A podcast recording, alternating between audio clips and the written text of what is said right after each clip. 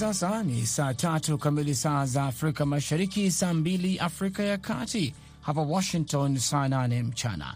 Zifuatazo habari za dunia, msomaji Sandey Shomari. Mamlaka ya Sudani imewachilia huru maafisa wawili wa zamani wa serikali, mawakili wao walisema hii leo Jumatano, ikiwa ni sehemu ya hatua za kujenga imani, huku kukiwa na juhudi za kumaliza mzozo wa kisiasa nchini humo. Sudan ilitumbukia katika machafuko baada ya mapinduzi ya kijeshi ya Oktoba mwaka jana kuharakisha kipindi cha mpito cha muda mfupi cha demokrasia. Baada ya miongo mitatu ya utawala wa ukandamizaji wa aliyekuwa mwanasiasa mwenye nguvu Omar al Bashir, na serikali yake inaunga mkono wa Waislamu iliondolewa katika ghasia zilizotokea mwezi Aprili 2019. Khalid Omar, waziri wa zamani wa masuala ya baraza la mawaziri, aliachiliwa huru Jumanne jioni na Muhamed Al Faki Suleiman, mjumbe wa zamani wa baraza kuu la utawala alitoka jela katika mji mkuu wa Khartum siku ya Jumatano, timu ya utetezi ilisema. Waziri mkuu wa Somalia amewataka wanajeshi wa Umoja wa Afrika kuchukua jukumu la ulinzi wa wabunge wanapochagua uongozi mpya baada ya kuwaonya maafisa wa polisi na ujasusi kutoingilia kati uchaguzi ambao umechelewa kwa muda mrefu. Mchakato wa uchaguzi uliocheleweshwa kwa muda mrefu nchini Somalia umekumbwa na ghasia za Waislamu na mzozo wa madaraka kati ya Rais Muhammad Abdullahi Muhamed na waziri mkuu Mohamed Hussein Roble. Mwaka jana mizozo ya kisiasa iligawanya vikosi vya usalama kiasi kwamba vikundi hasimu vya kijeshi vilipigana mitaani, mpasuko ambao umesababisha mzozo juu ya usalama wa uchaguzi. Waziri mkuu Roble alilaani mashambulizi mawili siku ya Jumatatu ambapo maafisa wa ujasusi walishutumiwa na wabunge wawili kwa kufyatulia risasi gari la mbunge mmoja na kuingia katika majibizano ya risasi nje ya hoteli walimokuwa wakiapishwa wabunge. Mnaendelea kusikiliza habari za dunia kutoka idhaa ya Kiswahili ya Sauti Amerika, VOA, ikitangaza kutoka Washington DC kupitia 107.5 FM Nairobi, Kenya. Waziri mkuu aliyeteuliwa na bunge la Libya Fati Bashaga aliyejadiliana na maafisa wakuu wa Marekani kuhusu juhudi za kuandaa uchaguzi kwa wakati na uwazi na kuimarisha usalama wa kiuchumi na kisiasa, alisema katika ujumbe wake wa Twitter mapema leo Jumatano. Bunge lenye makao yake makuu mashariki mwa nchi hiyo lilimteua Bashaga mwezi Machi, lakini waziri mkuu aliyekuwa madarakani Abdul Hamid Al Deiba alikataa kuachia madaraka na kusababisha mzozo wa muda mrefu kati ya serikali hizo mbili zinazohasimiana. Chombo kilichopewa jukumu la kufuatilia makubaliano ya kusitisha mapigano ya Sudani Kusini kilisema mapigano makali ya hivi karibuni kati ya pande mbili za upinzani wa SPLA katika majimbo ya Nile na Unity yanatishia amani ya nchi hiyo. Akizungumza wakati wa kikao cha kamati ya ufundi ya mifumo ya ufuatiliaji mjini Juba Jumanne, Asrat Denero Amadi, mwenyekiti wa utaratibu wa ufuatiliaji na uhakiki wa usalama wa mpito wa kusitisha mapigano, alisema mivutano kati ya kundi linalomuunga mkono Simon Gatwich na vikosi vinavyomtii makamu wa kwanza wa rais Riek Machar vimekuwa vikipigana huko katika majimbo ya Unity na Upper Nile tangu Februari 11. Mapigano ya silaha kati ya walitia saini makubaliano ya amani yamedhoofisha kwa kiasi kikubwa usitishaji wa kudumu wa mapigano.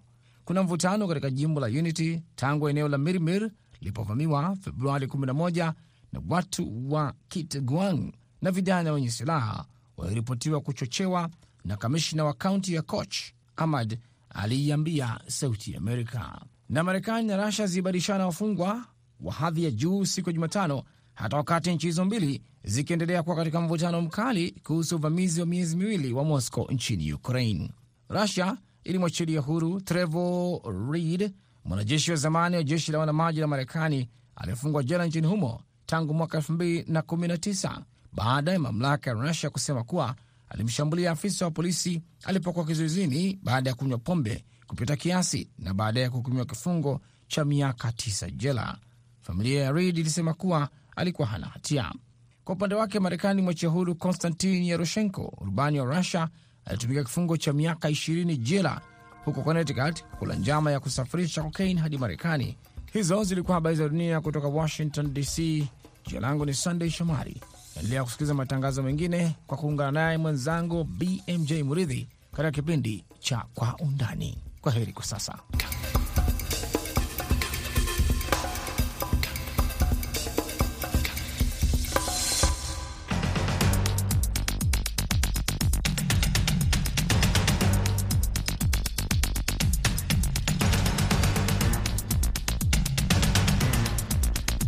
Hii ni Kwa Undani kutoka idhaa ya Kiswahili ya Sauti ya Amerika, moja kwa moja kutoka hapa jiji kuu la Marekani, Washington DC, kipindi ambacho huangazia ripoti zinazogonga vichwa vya habari. Tunapekua pekua, tunachimbua na kukupa maelezo ya kina zaidi, msikilizaji, kuliko ilivyo kawaida.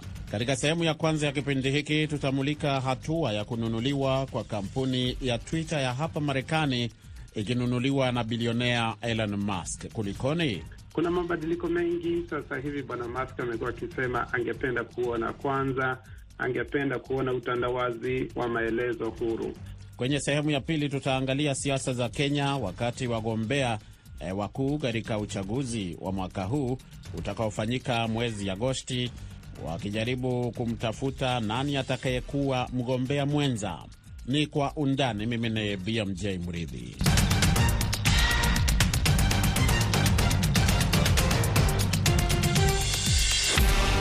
Nam, kama tulivyoripoti hapo jana, msikilizaji, bilionea Elon Musk ameingia katika makubaliano ya kuinunua kampuni kubwa ya teknolojia ya mawasiliano ya Twitter eh, kwa takribani dola bilioni 44.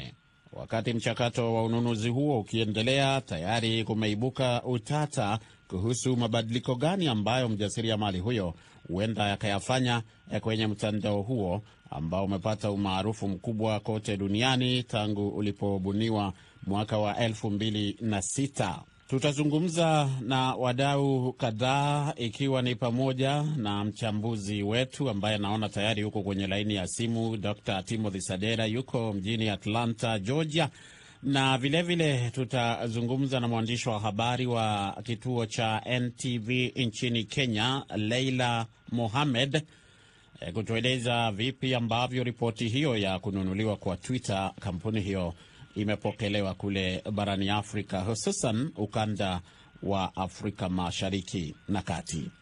Kifupi ni kwamba kampuni ya Twitter ilianzishwa na wajasiriamali Jack Dorsey na Noah Glass, Busy Stone na Evan Williams hapo tarehe 21 mwezi wa Machi mwaka 2006 kama nilivyotaja, na kuzinduliwa mwezi Julai mwaka huo huo. Kufikia mwaka wa 2012 zaidi ya watumiaji milioni moja walikuwa wametumia mtandao huo kwa kuchapisha twiti zao, zikiwa ni zaidi ya milioni 340 kila siku. Na kufikia sasa uh, umaarufu wa kampuni hiyo umeendelea kupanda ikifahamika karibu pembe zote duniani. Na hapo Aprili 25 e, ambapo ni hiyo jana, bodi ya wakurugenzi wa Twitter ilikubali e, kwamba e, kampuni hiyo ingenunuliwa na bilionea Elon Musk, mkurugenzi mtendaji wa kampuni ya SpaceX na ile ya Tesla kwa dola bilioni 44 na kufanya hii iwe na uwezekano wa kuwa moja ya mikataba mikubwa zaidi ya kubadilishana kampuni au kununua kampuni na kuwa ya kibinafsi. Sasa twende kwake Dr. Timothy Sadera, yuko kule Atlanta kama nilivyokueleza msikilizaji.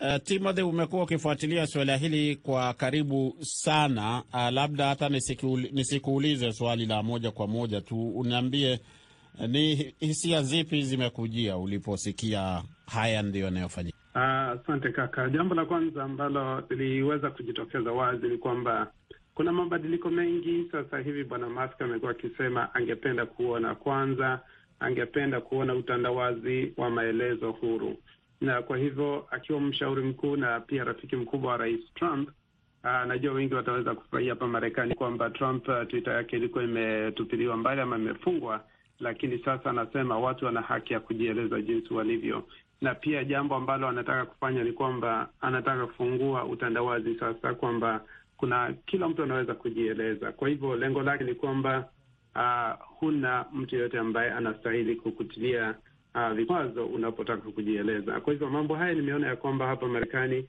watu wengi wanaona ya kwamba ni vizuri, lakini kwa upande mwingine uh, kuna wale ambao uh, wako tayari kuchezea Twitter kwa sababu uh, sasa itakuwa imefungua jinsi ambavyo hakuna kuzuia nani atakuwa anatuma nini. Kwa hivyo wale ambao walio kinyume, nadhani ya kwamba watapata pengo la kuweza kutuma maneno yao, na pia wale tunawaita hackers watapata nafasi pia, kwa sababu uh, watakuwa wanatuma maelezo yao wakisema ya kwamba ni haki yao kuweza kujielezea.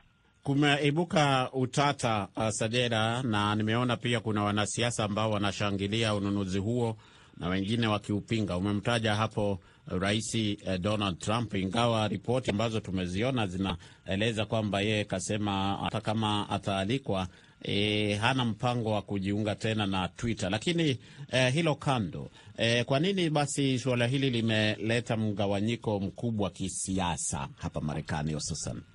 Uh, mgawanyiko ni kwamba tukumbuke, huyu bwana Musk alikuwa ni mhusika mkuu, ndiye ambaye ni mwenye kuchangia sana katika wakati wa uchaguzi. Kwa hiyo jambo hili ni kumaanisha kwamba ana SpaceX sasa na pia achukue Twitter na hapa utaona ya kwamba uh, kama jinsi rais wa zamani alivyosema ya kwamba hahusiki, lakini ukweli ni kwamba alisema ya kwamba atarudi atarudi kwenye Twitter, na kwa sababu akituma maneno yake mara nyingi yanawapata wale watu ambao wanataka kuzungumza ile lugha ambao wanataka kusikia. Kwa hivyo kuna watu wengi ambao sasa hivi katika kisiasa wanatumia mtandao wa Twitter kama siasa za mkanda, kumkandamiza mpinzani um, ama pengine kujiendeleza na kuendeleza sera zao. Kwa hivyo naona ya kwamba jambo hili ni kisiasa na wengi hawakubaliani nalo.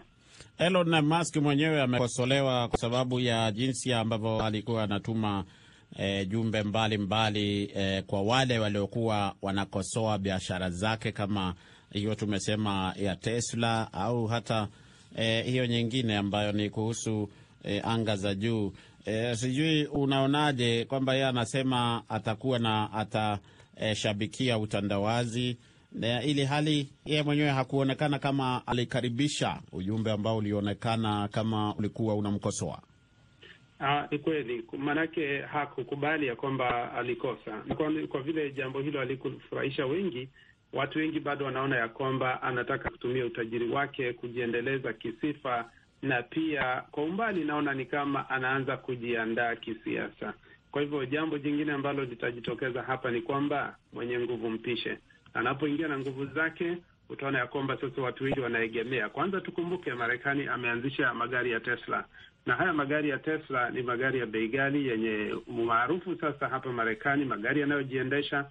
Lakini dhidi ya hayo yote anazidi kupata sifa. Kwa hivyo mtandao wa Twitter kama utabadilika ama pengine ataweza kuleta viegezo tofauti, ni kumaanisha ya kwamba hata ule ubaguzi utaendelea, na pengine kuna mambo ambayo yatakuwa pale, kwa maanake alishtakiwa pale ambapo Kiswahili tunasema, Kiingereza tunasema authentic human need. Alikosea ule uasili, kuna mahali analaumiwa kuhusu uasili wa ubinadamu. Kwa hivyo ikiwa atatumia jambo hili, wale ambao wanapingana na mambo mengine watapata nafasi ya kumtumia bwana Musk ili kuendeleza pia uh, kazi hii ama mtandao huu.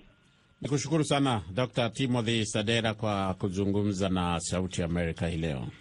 Nashukuru kaka. Msikilizaji, tuende sasa mpaka nchini Kenya tuungane na eh, mwandishi wa redio uh, kunradi mwandishi wa kituo cha televisheni cha NTV Leila Mohamed. Leila, hebu tueleze, tunajua kwamba hapo Kenya Twitter inatumiwa sana hasa na vijana vijana hivi Kenyans on Twitter, na tuangazie tu eneo zima hilo. Taarifa hizi kwa ufupi zimepokelewaje, ingawaje mchakato hujamalizika bado? Kwa wale milioni mbili au tatu ambao ni watumizi wa mtandao wa Twitter walikuwa na maoni tofauti. Hapa Afrika nimeona kwamba mitandao kama ile ya Instagram na Facebook iko na ufuasi mkubwa miongoni mwa raia wengi, maanake inapatikana katika simu nyingi za aina tofauti. Lakini kwa wale ambao eh, wanatumia Twitter walikuwa na maoni tofauti. Wengi wamesema kwamba ni jambo zuri, wengi wamesema kwamba wanahofia kwamba huenda baadhi ya maswala ambayo Uh, ni ya ki, ya kitata hivi yanaweza kurejelewa uh, katika mtandao huo Twitter. Unajua kwamba kuna wengi ambao walifungiwa kutokana na matamshi maka, matamshi makali na wahisi kwamba huenda akajaribu aka kuwarejesha katika mtandao huo. Kuna wale ambao wanasema kwamba hali ile ya kutambulika kirasmi kupitia mtandao huo wa Twitter ni ni gluti kama ni white, nitasema vipi, e, wangependa iwe ni rahisi kwa wao kuweza kutambulika, akaunti zao ziwe zijulikane kwamba ni rasmi za jamaa fulani wachache ambao wamezungumzia swala hilo wamekuwa na maoni tofauti. Kuna wale ambao wanasema wamefurahia mm -hmm. na kuna wale ambao wanasema kwamba kidogo hawajui wahisi vipi. Moja ya masala ambayo e, wachambuzi au wale wanaofuatilia suala hili kwa karibu wanazungumzia sana ni uwezekano wa kuwapa watumiao e, Twitter ku nafasi ya ku, kuweza kuhariri e, twiti zao ama jumbe zao baada ya kuziweka pale au kuzichapisha. E, sijui kama hili, najua kwamba licha ya kuwa Kenya wase, unasema e, wafuasi sio wengi kama ilivyo katika e, Facebook na kwingineko, lakini e, Kenya katika eneo hilo la Afrika Mashariki na Kati inaorodeshwa kama nambari moja kwa utumiaji wa Twitter. E, kuna ile inajulikana sana maarufu KOT. E, kwa hiyo swala suala hili iwapo e, Leila watawezeshwa au iwapo atafanya mabadiliko ambayo yanaonekana kama atayafanya, kwa sababu alishazungumzia suala hili kwamba wawe na nafasi ya kuhariri jumbe zao baada ya kuzituma. Hilo e, kwa maoni yako kama mwandishi, unaona kama linaweza kupokelewaje hapo Kenya? Unajua, umenikumbusha maanake, wana KOT wameweza kufanya mabadiliko mengi zaidi katika serikali ya Kenya kupitia hashtagi ama alama ya reli ya maswala tofauti na wakihisi kwamba wamedhulumiwa kwa kiwango kikubwa au kidogo, wao huanzisha eh, yani vile thread na kuzungumzia yanayokumba hali ya maisha, ikiwa ni jambo ambalo wanahisi kwamba serikali haijafanya hivi wala vile. Kwa hivyo wengi ambao ni watumiaji ni wale ambao uh, wangependa suala hili la kufanya mabadiliko ama kukarabati tukao ikuwe ni jambo la ku, la kukubalika. Maanake wengi walikuwa wanasema kwamba kwanza zile eh, kubanwa kwa kuandika tu maneno mia moja arobaini ilikuwa ni jam, jambo kubwa. Walivyoongezea hadi maneno mia mbili themanini na nane pia walikuwa wanasema ni afueni kidogo, lakini kuna wakati mwingine unaweza ukaandika kitu na ukahisi kwamba eh, ujumbe wangu sidhani ume fika mm -hmm. kwa kiwango ambacho nilikuwa nakitaka. Kwa hivyo ningependa ni ni hariri kiasi. Leila Sheikh, msikilizaji, mwandishi wa habari wa NTV nchini Kenya, shirika linalomilikiwa na Nation Media Group, ndiye anayetukamilishia sehemu ya kwanza ya kipindi Kwa Undani, lakini usiondoke, kwa sababu nitarejea hivi punde na sehemu ya pili.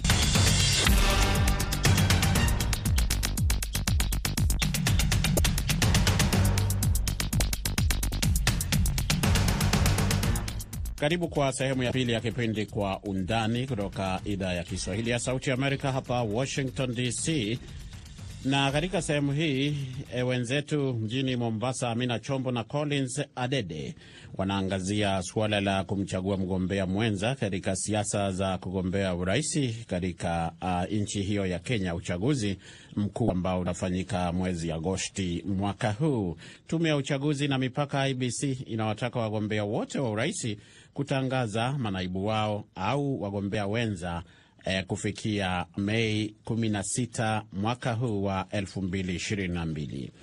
Tupate mengi zaidi kutoka kwa wenzetu Amina Chombo na Liberty Adede. Asante sana BMJ Muridhi. Kama ulivyogusia, hivi leo tunaangazia maswala ya siasa nchini Kenya. Tume ya uchaguzi IBC imebadilisha sharti lake ambalo ilikuwa inawataka wagombea kiti cha urais kutangaza wagombea wenza ama manaibu wao kufikia tarehe 28 mwezi Aprili e, mwaka huu elfu mbili na ishirini na mbili, lakini sasa wamesongeza sharti hilo hadi e, tarehe 16 mwezi wa tano mwaka elfu mbili na ishirini na mbili wawe wamewataja wale wagombea wenza wao. Hii ni baada ya maafikiano kati ya tume hiyo ya IEBC, tume ya uchaguzi na vyama vya kisiasa nchini Kenya, na kukubaliana kufanya hivyo, kuwasaidia tume hiyo ya uchaguzi kuweka ratiba na kutengeza makaratasi ya upigaji kura kwa wakati ufaao.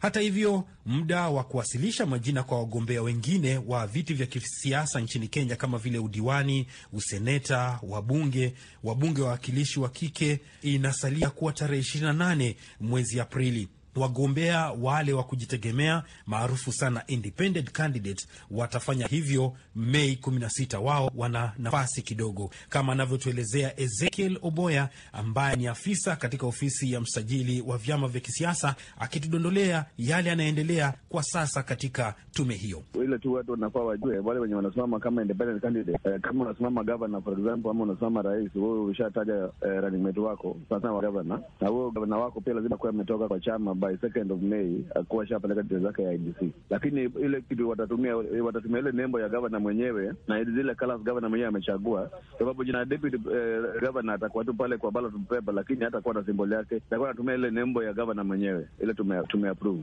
IBC peke yake ndio wanapeana timelines kulingana na zile sheria za Elections Act na zile sheria zingine zenye zinashughulikia mambo za elections. Sisi kazi yetu ni kwa tuna prepare tu candidates na prepare vyama wakuwe ready for elections, wakija tupatia majina za candidates wao tunaforwardia IBC, alafu sasa IBC inashughulia kutokea. Nyinyi mmekamilisha majukumu yenu kuandaa wagombea viti mbalimbali nchini Kenya? Tunaendelea bado, kuna ile ule muda wa independence bado ziaisha, inaisha second of May lakini sisi tuko kazi hata mpaka leo bado tunapokea wale wenye wanataka kusimama kama independent, tunapatia clearance bado. Naam, ni afisa kutoka sajili ya vyama vya kisiasa Ezekiel Obonyo. Vilevile vile ABC walisema kwamba sababu ya kutolewa kwa ratiba ya majina hayo ni kutoa muda kwa tume ile inayohusika na masuala ya maadili kuwatathmini, ili wakati wakipeleka makaratasi yao ama stakabadhi zao watakuwa washajua ni nani ambaye ana matatizo. Miaka ile mingine ulikuwa tukiona kwamba tu wanakaa karibu ile eh, wakati wa kampeni zinakaribia, ndiposa unapata eh, viongozi wanakwenda kuwasilisha stakabadhi, na hivyo IBC wasema huwa wana muda mchache sana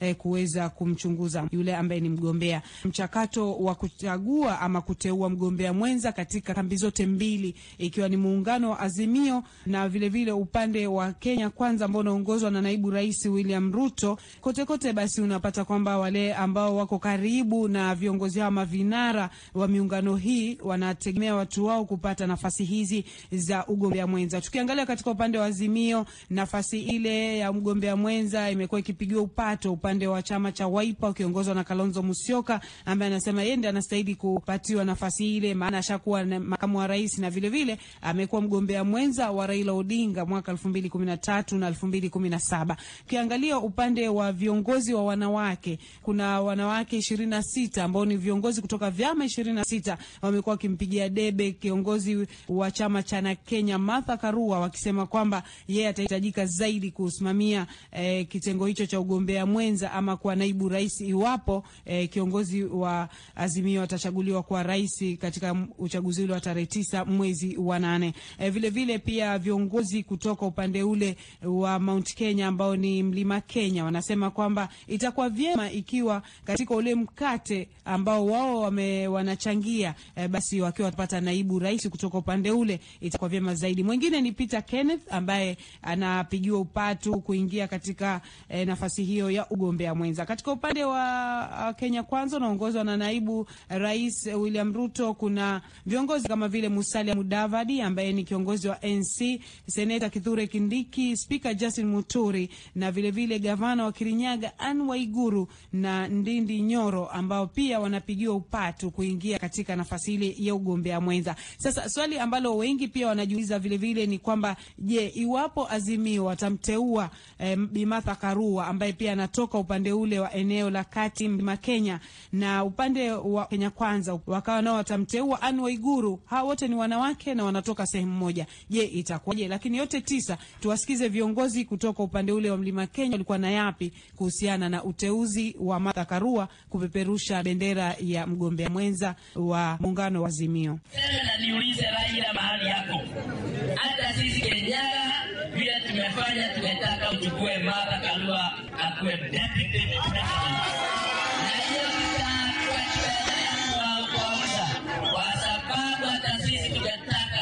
uongozi kama huyo. Mngetaka tuombe hiyo na mmepitisha hapa jinsi zote.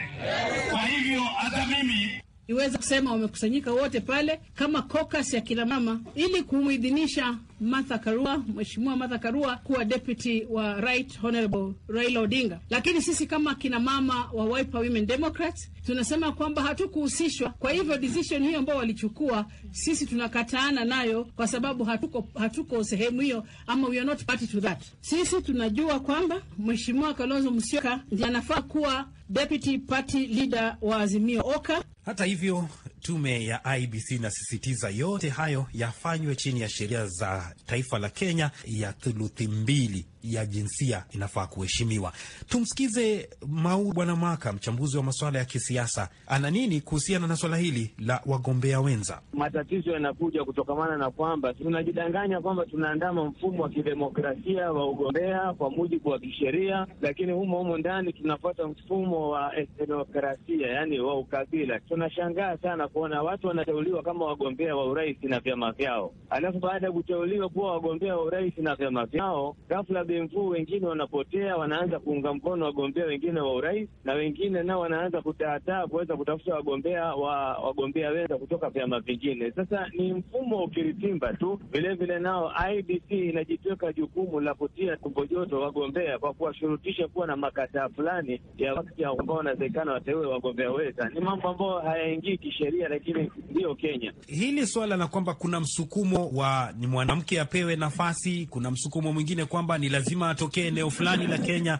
unalitizama vipi? Naona ni msukumo finyo, kwa sababu kwa nini mtu apewe kwamba apewe fursa ya ugombea wenza kwa sababu ya wanawake wake? Na huku tunasema katika sheria kwamba kila mwananchi ana haki sawa, ana haki sawa kwa mujibu wa hulka yake, ya dini yake, ya ukabila wake, ya chochote kile chake anachojua kwamba kinamfanya yeye yeye, lakini anakuwa ana haki sawa katika kwa mujibu wa katiba. Sasa tunategemea kwamba mtu apewe au mgombea wa urais ni ateue mgombea mwenza kutokamana na sifa, uweledi wa mtu, wa ufahamu wa mambo, wa sifa ya uhudumu, wa uzalendo na nia ya kuwajibikia watu wa taifa hili. Lakini asi anaenda kupewa mtu kwa sababu ya jinsia au kwa sababu ya maumbile wake, itatusaidia nini sisi? Kwani kama mtu ni kwamba ni mwanamume, je, inasaidia nini? Kwani kuna wanaume ambao wamekuwa wakitawala hii nchi, haijawa sababu kwamba si watu wanaume wangapi wamekuwa wakilala njaa wanaume wao ndio viongozi katika nchi hii, na ni wanawake wangapi wamepata vyeo eh? Ukiangalia kama sasa, kwa mujibu wa mfumo wa ugatuzi, tuna wawakilishi wa kina miama arobaini na saba katika taifa hili. Je, imesaidia kwamba wanawake wote Kenya hii wamekuwa wakiishi maisha mazuri? Je, imesaidia kutokamana na kwamba kuna cha kiti cha uwakilishi wa kina mama, basi sheria zimekuwa zikipitishwa zile nzuri za kuweza hata kuwafaa hawa kina mama wenyewe mpaka sasa hatujaona maajabu hayo au mapinduzi yao katika utunzi, ujenzi na urekebishaji wa kisheria au uimarishaji wa sera za maendeleo. Bado tunaona mambo ni yale yale tu. Ikizidi saa ingine vigezo kama hivyo vinatumiwa kuwafaa baadhi ya watu, wakisingizia watu. Katika hili la mgombea mwenza, je, litatathmini umaarufu wa mgombea wa urais humu nchini Kenya? Kwa sababu mfumo wa Kenya wa kisiasa ni ule lugha ya Kiingereza unaitwa hybrid, yani tunachanganya demokrasia na tribalism kwa sababu unapogombea, unapoteuliwa kama mgombea wa urais ni chama chako, unatakikana utafute mgombea mwenza ndani ya chama chako. Ajabu, hawa wanateuliwa kama wagombea urais, halafu wanaanza kutafuta wagombea wenza nje ya vyama vyao, na sio kumaanisha kwamba wamekosa wale wagombea wenza ndani ya vyama vyao. Tukushukuru sana Bwana Maka kwa mchango wako katika kitengo chetu cha Kwa Undani. Ni jambo jipya ambalo halijatokea sana, makataa kutolewa kwa vyama vya kisiasa kuwateua wagombea wenza kufikia wakati fulani, lakini kwa mataifa mengine kama vile Marekani, vyama vinahusika pakubwa kuamua ni nani anachukua nafasi ya ugombea wenza ama naibu rais. Kufikia hapo, tunahitimisha Kwa Undani kutoka Mombasa. Tumeangazia uteuzi wa wagombea wenza, huku Kenya ikijiandaa kwa ajili ya uchaguzi mkuu kufanyika mwezi wa nane. Asanteni sana Liberty Adede na Amina Chombo hapo Mombasa. Msikilizaji, hao wawili ndio wanatukamilishia sehemu hii ya pili, na hivyo basi kipindi kizima hiki cha Kwa Undani, kwa niaba ya wote waliokifanikisha, msimamizi Meri Mgawe, mwelekezi Saida Hamdun, mimi naitwa BMJ Mridhi. Tukutane papa hapa hiyo kesho kwa kipindi kingine, Mungu akijali.